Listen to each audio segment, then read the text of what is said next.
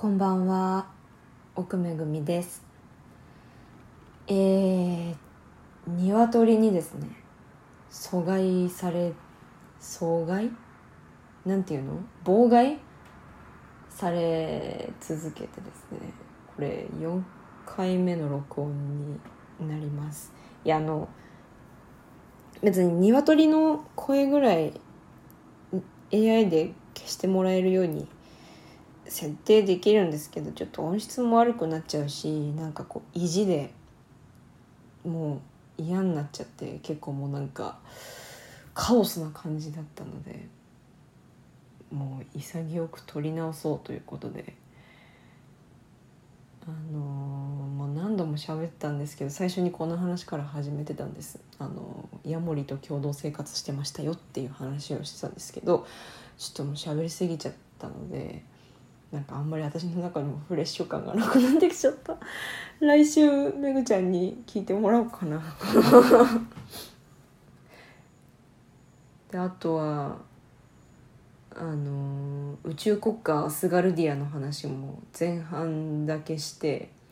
結局ゴールにたどり着けないまんまこの話が終わるっていうのを3回やったんですけどあのあの宇宙国家アスガルディアが何かっていうのは申し訳ないんですけどもうグーグルグーグルしてもらった方が早いのでグーグルで調べていただいて。もういいんだけどさ。まあでもいいんだ。いいんだ。いいんだ。いっぱい喋れるのはいいこと。一日喋ってないみたいなことやっぱあるのでこうやってね。へへ。もうなんか人間というのはさなんかこういざやろう取り組もうって思うと頭の中真っ白になっちゃうよね。生き物。不思議な生き物だ。勉強しようと思って準備したら頭真っ白で全く入ってこないとか。何か手を動かそうってと思って何かものづくりとか絵とか描こうと思ったら何描いたらいいのか分かんなくて真っ白になっちゃう。結局終わらんみたいなことが私にはよくある。こと。皆さんいかがお過ごしですか？秋らしく、まあ、気温はまだ全然暑いけどなんか風景とか空の色が少しずつ秋らしくなってきましたね。この間お月見皆さんはしましたか？私お月見の何？あの中秋の名月っていうんだっけね？ああいうのってね。合ってる？あれの満月の日の前日が満月だと思い込んでて。その次の満月は曇りだったのであんまり楽しめませんでした。でもなんか満月の日って妙に体のチューニングがピタッと合う時ありませんか？不思議なもんだな引力って言って。感じたんですけど。その宇宙国家アスガルディアの話に何でなったかっていうとなんかあの、まあ、ニュースになってたんですよ。4, 4日か5日前ぐらいに。そのそれについて。それ、まあ、人工衛星なんですけど人工衛星を何？そにがまあ国家だとして人工衛星が国家なのかな？人工衛星の軌道上が国家なのか？ちょっと私は分からないんですけど、まあ、それがもうすぐ大気圏に突入してもう消滅しちゃいますよっていうニュースだったんです。であのなんか居住登録とかもしてる人いるらしくてその何？国籍として認められてるわけではないんですけどまだその国家の申請みたいな国連に国家としての申請をしてる途中らしいんですけどその宇宙国家アスガルディアは。であなんかすごい綺麗な鳥が庭先にやってうんちをして飛んでいった。可愛かった今。あのね私こういうなんかなんて言うんですか。こういう一つ何か目の前に現れると途端にそっちに興味を奪われて話がギョンって行くっていう悪い癖がありますよね私ね。すいません。でなんかそのなんか自分が例えば日本の外に住むとか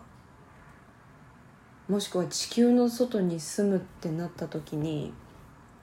一体神様はどこに行くのかしらって思ったんです。私の感覚的に神様ってこの間も話しましたけどなんかそのその場所その土地にいるみたいな感覚があって山とかなんか染みついてるとかもしくは隠れてるみたいな印象があるから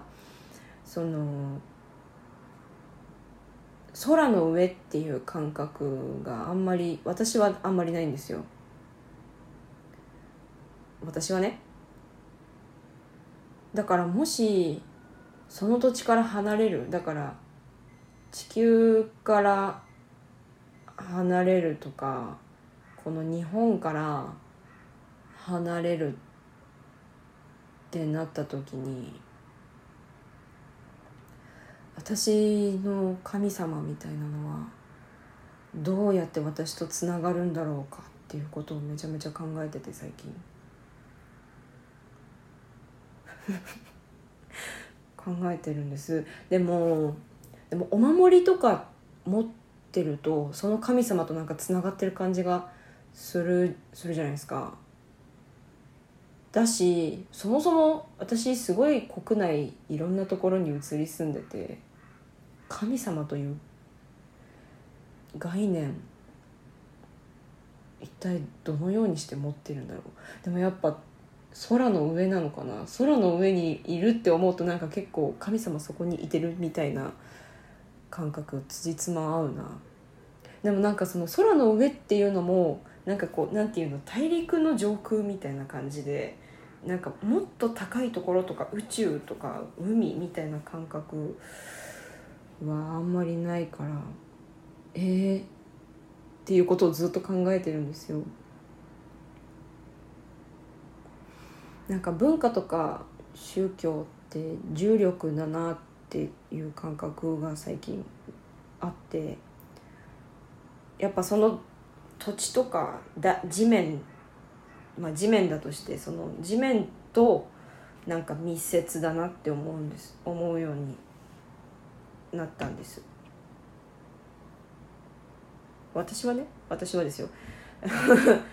特に日本は島で小さいしあの大きな海の上にポツンとあるからなんか余計にそういう感覚が自分の中にあるああって。だからその重力を失う宇宙に行った時にその一体神様はどこに行くんだろうなみたいなどこにいるんだろうっていうのを昨日すごいふわーっと不思議に思って思いました。うん。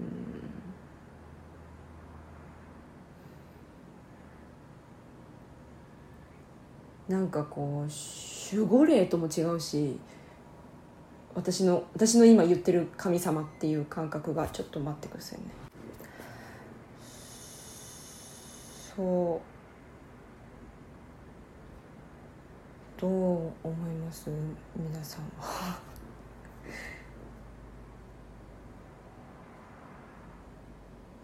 でもなんかきっとその感覚としてその国の自分の今この国の外に出て行ってもきっと何かこう見見られてるみたいな感覚ってなくならないのかもしれないなうんどうなんでしょうね私の魂とか死んだらどこに帰るんだろう？もしもしその国の外に出て住んで最後死ぬ時が日本じゃなかった時って私の肉体はその土地に帰っても魂は一体どこに帰るんだろうなみたいなそんなことを考えている。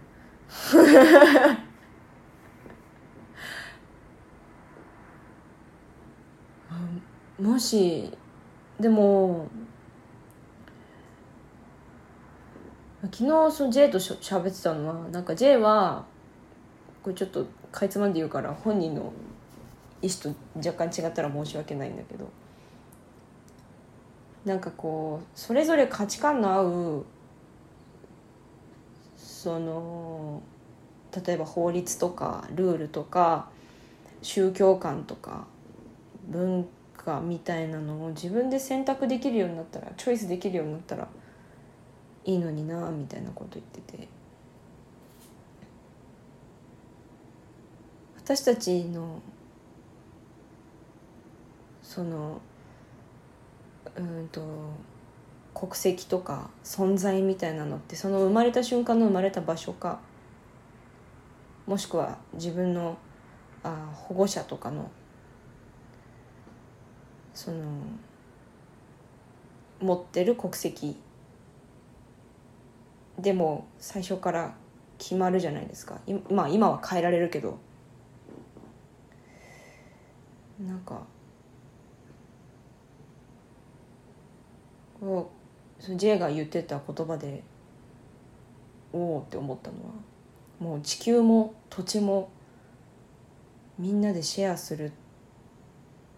っていう時代になってくるよねみたいなことを言ってて。ほう確確かに確かに丸って思った。それは私たちがあんまり一つの場所にこだわらないで好きなところに移動し続けたいっていうのが気持ちがあるからなんだけど。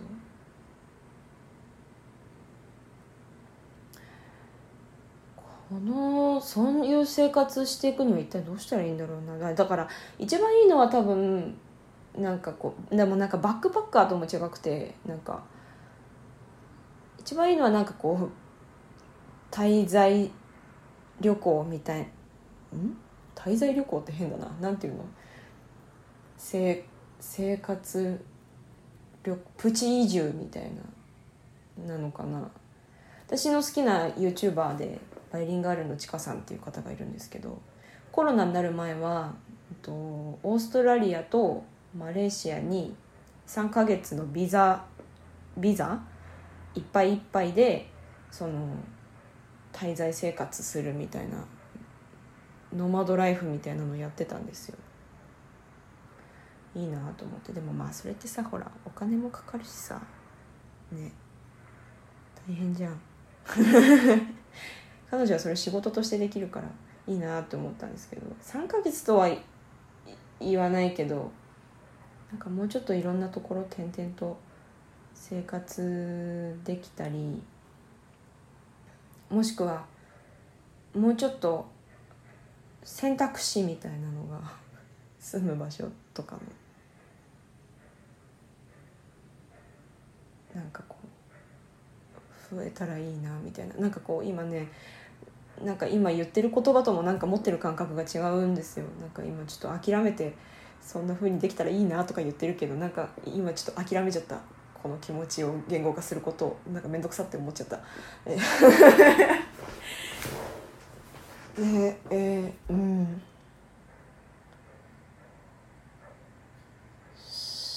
暮らしって暮らしって。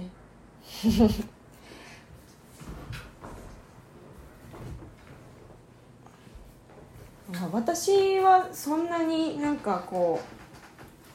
う、まあ、こだわりはあるけどその暮らしとか住む場所とかの。こだわりはあるけど順順応できる。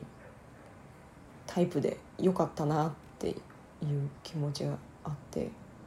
なんなんて言うんだろう違う。こういうことが言いたかったんじゃない。なんかその場所に住んで移動するよってなった時に置いていく人がいるわけじゃないですか。置いていくっていう感覚おこがましいかもしれないんですけど私は置いていくっていう感覚が近くて。そうだからまあ私がいなくてもその人たちのライフは続いていくみたいなのあるじゃないですか。だから東京に今私たち私の友達とか知ってる人いっぱいいて私は東京から離れてでも東京にいるみんなは東京にいるみんなの生活が続いててでも東京って結構そういうの薄いな。違うな。だ松本に住んでて松本に今暮らしてる出会った人たちっていうのは私がいなくても毎日が続いていってて不思議だな。で東京だとそういう感覚あんまりないな。首都圏だと。不思議だな。首都圏ってやっぱフットワーク軽いっていうかケツが軽いっていうかなんか簡単に移動できるじゃないですか。引っ越しもすぐできるし。なんか最終目的地ここじゃないみたいな今ターンだからなのかもしれないけどそのみんなの住んでるお家とかあの何感覚とかが。きっとこのあと移動する人いるんだろうなとかこの家じゃないところに住むんだろうなっていう未来がありそうっていう感覚があるからあのそういう意味でフットワークが軽いとか言ったんですけど。東京って不思議だな。やっぱ東京も都内で移動するしな。けど首都圏離れるとやっぱりこう一生そこに住んでる人とか住む覚悟がある人とかいるじゃないですか。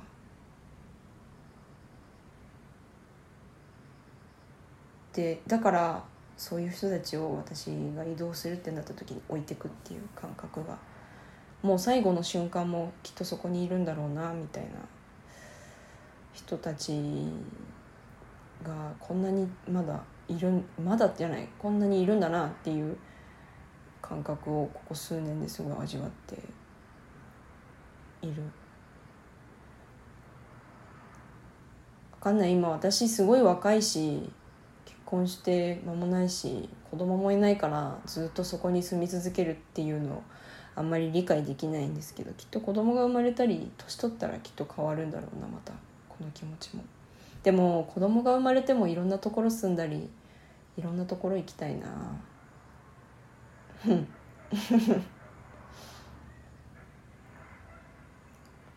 鶏が鳴き止んだら今度は犬が鳴き始めました。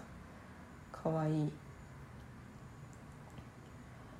なんか近所に大きめの犬が2匹いるんですけど農家さん家で。すごいおじいちゃんが大好きなんですよ。その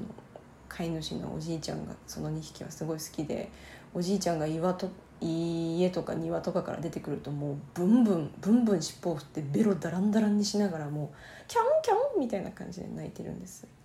大体吠えてる時は知らない人が近づいてきたかおじいちゃんが出てきたかのどっちかなんですけど。今の吠え方は多分おじいちゃんが出てきた。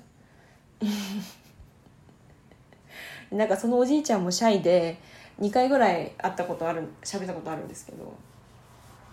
なんか褒めてるのを見てニコニコってしてるとなんか「すまんね」みたいな「すまんねやかましくて」みたいな言われて「いやいや可愛いですね」みたいな言うと「あの生地生地取りゆう生地取りゆう犬や」って説明してくれるんですよ その犬が。なんか猟犬らしいんですけど生地を取りに行くための今も取ってるのかどうかはちょっと分かんないけどまだ体格は大きいけどまだ若い犬に見えたので多分本当にいまだに生地を取りに行ってるんだと思います。かわい。い キャンキャンって言うておる。すっごいすごいヒーンヒーンっていうのまで聞こえてくるんだ。あのね山山沿いに住んでるからさあの大きな音とか全部跳ね返って聞こえてくるの。鶏とかもそうなんですけど。山沿いに住みたい方とかあの集落とかの小さな区域に山に囲まれた小さな村とかの区域に住みたい方気をつけた方がいいですそれは。住む前に。移住移住あるある。山沿いに住むと音跳ね返りがち。あのめぐちゃんとこのラジオの何？そうそれぞれになる時今までは1人15分ほどっていう目安を決めてたんですけど30分ぐらい喋っていいよっていうふうにしたのでもうちょっとしゃだらだら喋りたいなと思って今こう頑張ってねこの何あのまだ帰りたくないからだらだら喋ってるみたいな時間を続けている。私人がいっぱいいるの苦手なんだけど好きな人がこう集まってる場所はもう最後までいたいし帰りたくないからダラダラダラダラねこう引き止めちゃうんだよねいつも。特に会話もし私が喋ることもないしずっと聞いてるだけだしお金もないのにその喋ってる姿とかを見てたくてこう引き止めちゃうんだよね。人が楽しそうなのって楽しいよね。だからだから飲み会も好き。飲み会好き？J は飲み会嫌いなんですけど私好きで飲み会。でもなんか飲み会も何？なんかモラルのある飲み会？っていうんですか？モラルのある飲み会なんて存在するんだろうか？する。するするする。かなんか本当に嫌な人がいないとか無理に飲まされないとかセクハラしてくる人がいないっていう本当に恵まれた飲み会しか今まで行ったことなくて朝までは起きてるけどあの嫌なことは絶対に誰もしないし面倒くさいって思っている飲み会しか行ったことがないのであのだから飲み会好きなんです。あとうちは親戚みんな飲み屋さんとかお商売やってる人が多くてお酒文化だったのでそういうなんか飲み会とか楽しい雰囲気が好きで夜がいつもよりちょっぴり長くなる日みたいなのが楽しい。身もない話で語り合うのとか楽しいですよね。もっと聞かせてって思う。うん。もっと聞かせてで思い出したけど久しぶりにアイドリッシュセブンを開けたんです。あの第5部を全部読もうと思って2日かけて全部読んだんですけどもうもうもう2日で目がパンパンになっちゃって。いやどうしてアイドリッシュセブンというコンテンツはあんなに素晴らしいのかいやまた新たな問題。な今まで結構大きめにあのずっと中心にあった大きめの問題が解決しそうな感じっていうか、まあ、それについてのあのお話があって今までは結構なんか壮大な壮大でダイナミックな問題みたいなのがずっと続いてたんですよ。1個前の章は。だから今回の第 5, 5部はあのー、もうちょっとそのアイドルたちのグループの内々のこととかあとなんか兄弟設定のキャラクターがいく幾人かいるんですけどその子たちにフォーカスを当てたあの何お話が多くて大変嬉しかったし応援してるグループがあのアイドリッシュセブンってえー、っと 4, 4つ？4グループメインでアイドルグループが出てくるんですけど私はトリガーっていうグループが、ままあ、ちょっと推しでトリガーは今まではそのアイドル界でナンバーワンだったんですよ。もう完璧パーフェクトなグループだったのがあのすごい嫌な人たちの嫌がらせっていうとすごい軽く感じるけどすごい嫌な人のすごい嫌がらせと引きずり下ろそうとしたそういう悪いことに巻き込まれてもう底辺のどん底にまで落ちちゃうんですけど今回の5部でそこも回収されてあの大号泣でした。大変よかった。よかった。アイドリッシュセブン見てたおかげであの現実のアイドルとかグループとか芸能活動やってる人とかに人間性を見見出すことができるようになってよかったなって思いました。あそうだこの人たち人間だったなっていうの。忘れちゃうよね。忘れちゃう。人間なんだよな。アイドルも政治家も何もかも芸能人とか著名人って。人間なんだよなってことを忘れちゃうよね。など。いやこんなダラダラ喋ってすいません。なんかあのー、終わりにしよう。というわけで今週もお聴きいただきありがとうございました。えー、後半後半がありますよ皆さん。後半は阿部めぐみのターンが。あるのでお楽しみに。では後半に続く。奥めぐみと阿部めぐみの金曜の夜話。はい皆さんこんばんは。金曜の夜話です、えー、ソロでお届けいたします。阿部めぐみです。改めましてこんばんは。えっ、ー、とそうあのね多分ラジオの中でも言ってたと思うんですが、えっと、先週お届けしたラジオを撮ったのが結構週の初めだったので今あ撮らなきゃって思ってえっといつからのことを話せるんだっけと思った時にですねなんだかんだ約2週間分なんだなということです。えうん。すごいあの実はえっ、ー、と安倍的には非常に目まぐるしい週でした。でちょっとそれが今日落ち着いたという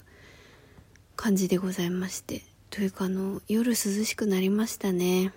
東京まあ関東圏というか横浜は朝晩があの湿気がね減ってきてすごく過ごしやすい分日中でなんかこう裏切られたような気持ちになるというか朝のこう穏やかな気持ちというのは朝でこう一度しまわなきゃいけないっていうのがねあのたまに尺に触るんですが、えー、日中は暑いですね。歩くと未だにもともと汗っかきなんでもう汗ばむっていうか汗かくっていうかもうあのすぐに汗だくになっちゃうんで洗濯物がひいやまあ毎日洗うんですけどなんかそんな感じです。えっと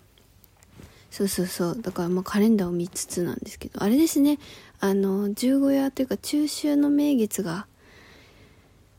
ありましたね。あれはいつだったんだろうね。10日かな？9月10日。あの日はねちょうど夜空いてたので結構あってあの家族で。あのちょっとこうや屋根の上というかあの屋上があるのでそこでちょっとご飯を食べながら本当にぽっかりまん丸お月様をちゃんとお月見しながらあの過ごしました。楽しかったというか綺麗だったな。なんか中秋の名月での日にちゃんとこう100%の100%というかあの満月なのって全部が全部そうじゃないらしくて。全部ってその毎年必ず満月ってわけじゃないらしいという話を聞きまして。で9月10日満月だったから本当に綺麗で天気も良くてそれこそ蒸し暑くもなく突風が吹くわけでもなくでちょっとこう終わりがけというかご飯が終わる頃にだんだん雲が出てきてねああおぼろ月夜まで味わえちゃううわーなんて思って楽しい一晩でした。でねその時にね私あの常々言ってるかもしれないんですけどあの全然お酒を飲まないですよ。好きなんですけどこう習慣づいてないっていうから別に飲まなくてもいいしあの飲んだとしても味とか好きなんですけどだからその酔っ払ってなんとかみたいなあんまりなくて、まあ、すぐ眠くなっちゃうか、まあ、若干ちょっと饒舌になるらしいというのは最近分かってきたんですがまあそんなぐらいであんまり自分としては頭も冷静だしなんか楽しい気分になるとかもないから本当お酒飲まないんですけど、まあ、中秋の名月だし飲もっかなんて言ってちょっとあれは先にワインだったかな。でも本当に家族全員飲めないからあのコンビニとかで売ってるこう本当にちっちゃいタイプ。もうそれが何リッターなのかすらかってない何ミリリットルなのかとかも全然分かんないぐらいお酒に対しての知識が欠落してるんですけど本当に小さいハーフボトルっていうんですか？のワインを3人で分けてそれでも私本当に余っちゃうんですよ。ででももったいないし美味しかったから飲むって言ったらそのそれもまあ日本酒のハーフボトルみたいなのちっちゃいサイズのやつを数日前にあのちらっとあのいただき物だったんで開けていたのがちょっと余ってるから「うんあの日本酒好きだしもかもしよかったら飲んで」みたいに言われて。でまあその日も結構バタバタしてて稽古もあって疲れててもう眠くてもワイン入っててみたいな。でもあのお風呂も溜めててもういつでも入れるみたいな感じになってて。でなほんと最後ちょっと残ったのをもうクイッとまずワインを飲んだんです。本当にでもなんかこう喉にこうゴクってくるぐらい一口ゴクンって飲んででその後なんかもう眠すぎてでもあの日本酒美味しかったしみたいな感じであの同じぐらいの量の日本酒を飲んだわけです。で良くなかったのはそこからさらにそのまま割とお風呂に入っちゃったんですよね。私の中ではそのまあごくんの二口ワインと日本酒というのはどうやらその私のかいあの時の体にはかなりのちゃんぽんになっちゃったみたいでうわやらかしたって思ってでも眠いからまずお風呂入っちゃって次の朝ですよ。もう頭ガンガンするしなんか吐き気するしでもあんまりご飯そんな食べなかったからすいませんね汚い話で。でもなんかそのこう出してすっきりできるものもなくああこれ世に言うもう普通二日酔いじゃんみたいな。ほんと恥ずかしいんですけどね。二日酔いになりましたね。たった一種類ずつ二口のワインと日本酒でくりした。もうほんとしんどかった。もう絶対やんないと思って。前にも1回だけ失敗してるんですよ。初めて。失敗っていうかあの誰にもバレずに気づかれずにっていうかあの本当に自分の中で解決できたんですけどね。それもなんか日本酒好きで日本酒飲んだ後にモヒート飲んじゃってやらかしてて。まあ多分本当笑われるんですよ。そん量でみたいな。でも本当きつかったっていうのはありましたね。だからねあのよく日本のこう冬の露天風呂にあのお盆に乗ったねとっくりおちょことっくりでこう日本酒みたいなこうワンシーンあるじゃないですか。こうこうこうなんて言うんですか。雪とふわっとしたお湯の温泉の湯気とみたいな。でなんだったらあの日本猿がいてみたいな。ちっちゃい時はまあまあ特にあの山形に住んでたので温泉もこうすごく身近だったしそういうポスターもよく見かけるしが大人の世界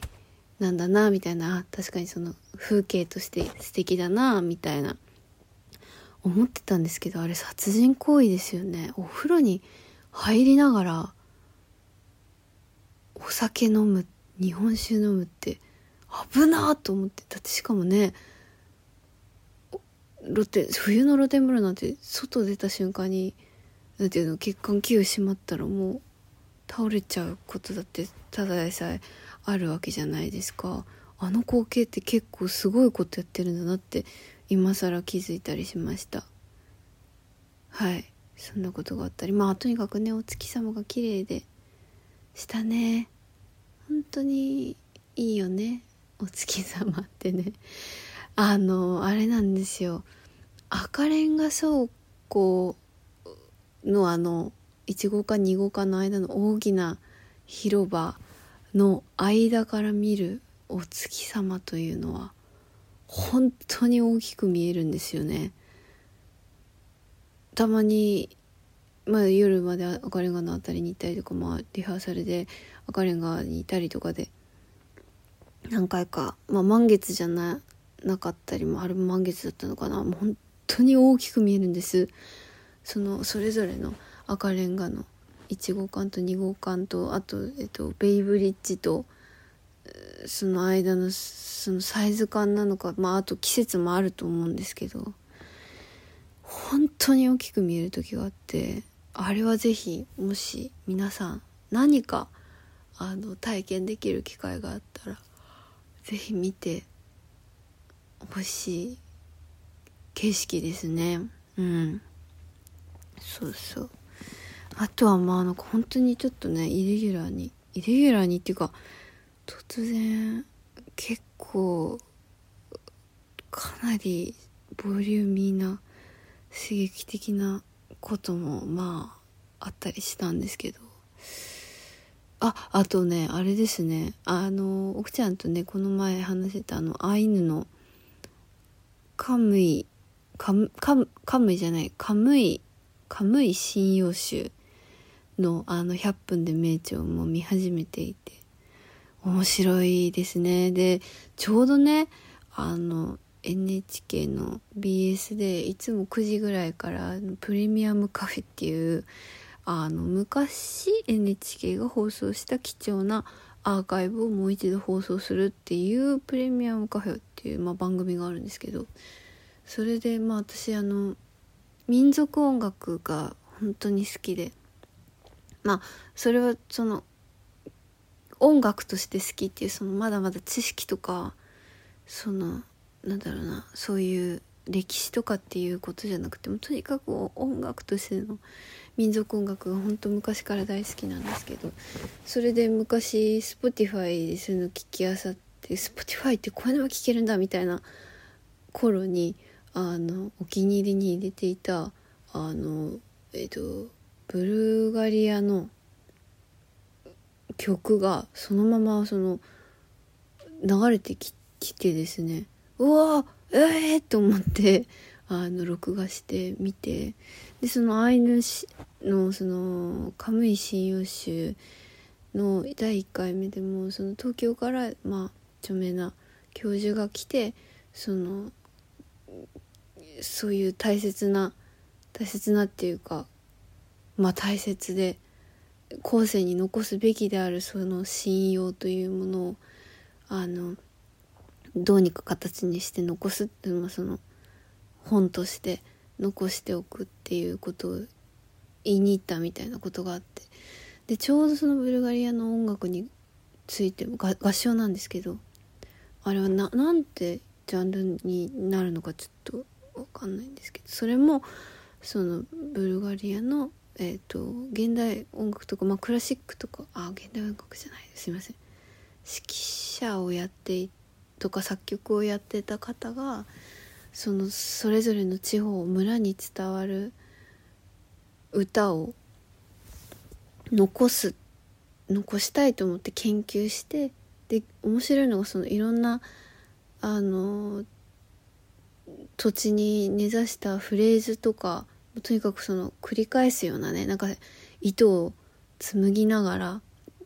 女性たちが歌うみたいな本当にその始まりと終わりがあるわけじゃなくてこうループしてループっていうかこう繰り返し繰り返し一つのフレーズを歌うみたいなものだったものにこう和音を加えたり展開を加えたりしてそれが自分のまあその字幕の書き方だと義務だと思ってそういう楽譜を残しまあそれを一つの形として残して今も続いてるみたいなのがあって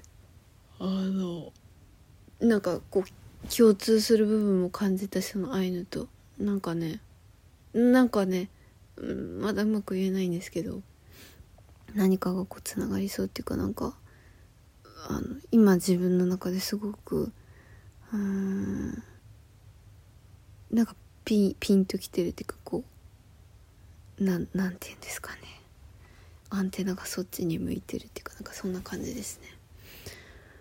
あとはね最近ねあのラジオ始めた頃とかにも言ってた気がするんですけどそのずっと、うん、気になってるその嘘をつく、まあ、演技とかまあそれこそその黒子とかそのないものを楽しむ。なないいるけどないものとしてその妙を楽しんだりとかまあその黒子だったらいるけどいないものとして見るとか嘘だけどその嘘を一緒に楽しむみたいななんかそういうこととあとその穴とか虚無みたいなことがねちょっとずつねいろいろつながってきててね楽しいんです頭の中が。もうあのそれだけなんですけどなんだかねちょっとつながってきててそうそれこそ水木しげる展を見に行ったりなんかいろんなことがねな下手したら本当何年56年来のいろんな自分の気になってることが解決ってことじゃないんですけどこうポンポンポンポンポンって今つながり始めてて楽しいんですよ。そう。っていうね。もう話し始めるともうこれだけで。しかもまとまってるわけじゃないからくっついたり離れたりするんでうまく話せないんですけど。まあそれこそ改めて自己言及のパラドックス調べ直したりとかね。あの広角機動隊見直して立ちこまたちの会話面白いなとか思いながらその神様の概念って立ちこまたちの世界だとゼロと一緒なんじゃないかみたいな。その存在を確立するためのゼロ。みたいなことってその枠があるからこそのあの虚無というかなかったものに穴っていうものが、うん、穴っていう、えーが概念っていうかこ事柄事象がそこにあの確立されるみたいな、おもろみたいな感じ。あうまく全然喋れないんですけどとにかく楽しいんです今。もうね本当に変なんですけど。こういうことは考えてるのがでも楽しくてですね。っていう感じだったりします。そうそう。一応ねメモもしたんですけどね。まあだからとにかくあの本当にね目まぐるしいんです。もうまあ詳しくはあんま言う言えないというかまああのそうなんですけどあのもうもう一個すごいかもう嵐のようにあの過ぎ去った怒涛の日々もあのあったりしましてですね。た楽しいというか刺激的な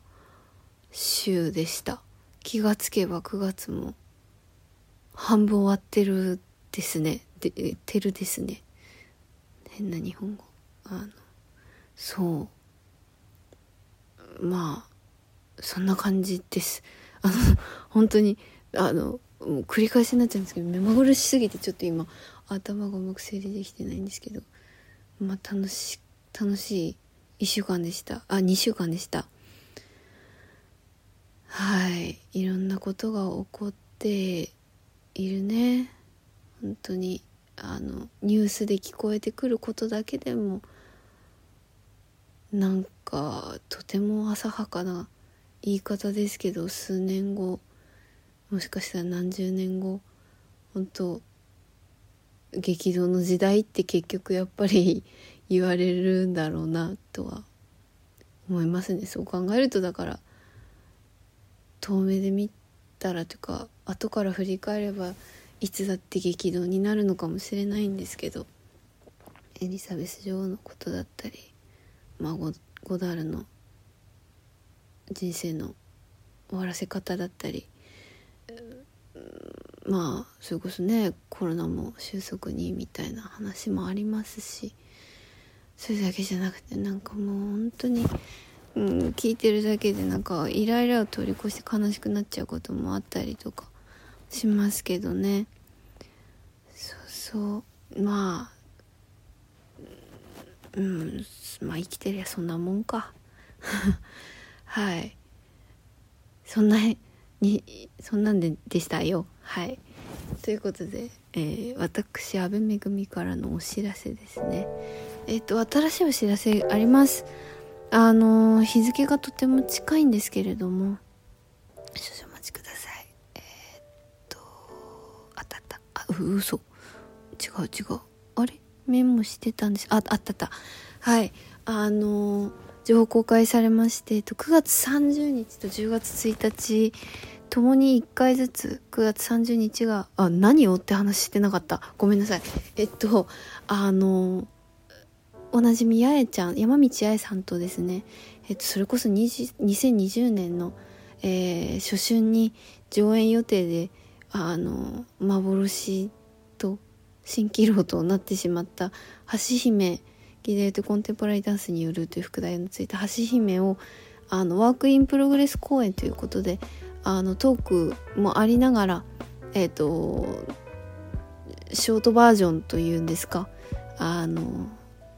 まあ新しく自分たちも変わってますし当然。その中で、